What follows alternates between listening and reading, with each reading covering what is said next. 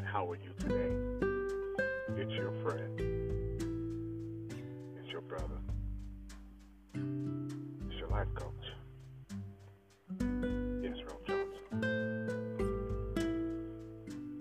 I want to talk to you in this three minute podcast simply about the truth.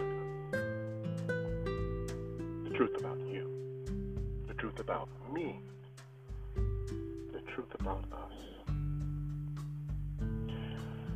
There are higher dimensions of understanding and greater levels of wisdom to be acquired for us to have greater levels of peace, wealth, and healthy relationships. Unfortunately, the truth about you and me is that we're primarily driven by our emotions and our feelings. Your emotions and your feelings are actually a lower vibration of who you are. Point in case,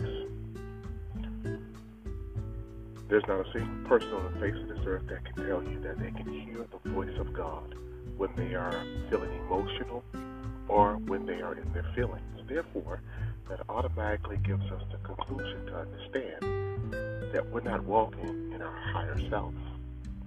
But yet it's still the truth about you and me.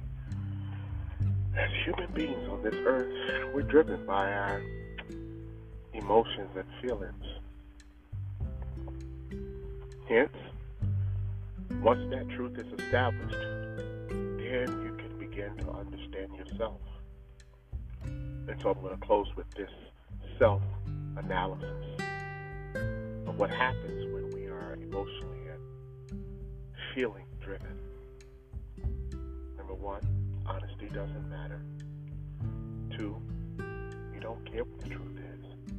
Three, you will never get what God has for you. And four, you will have to settle for less than what you're worthy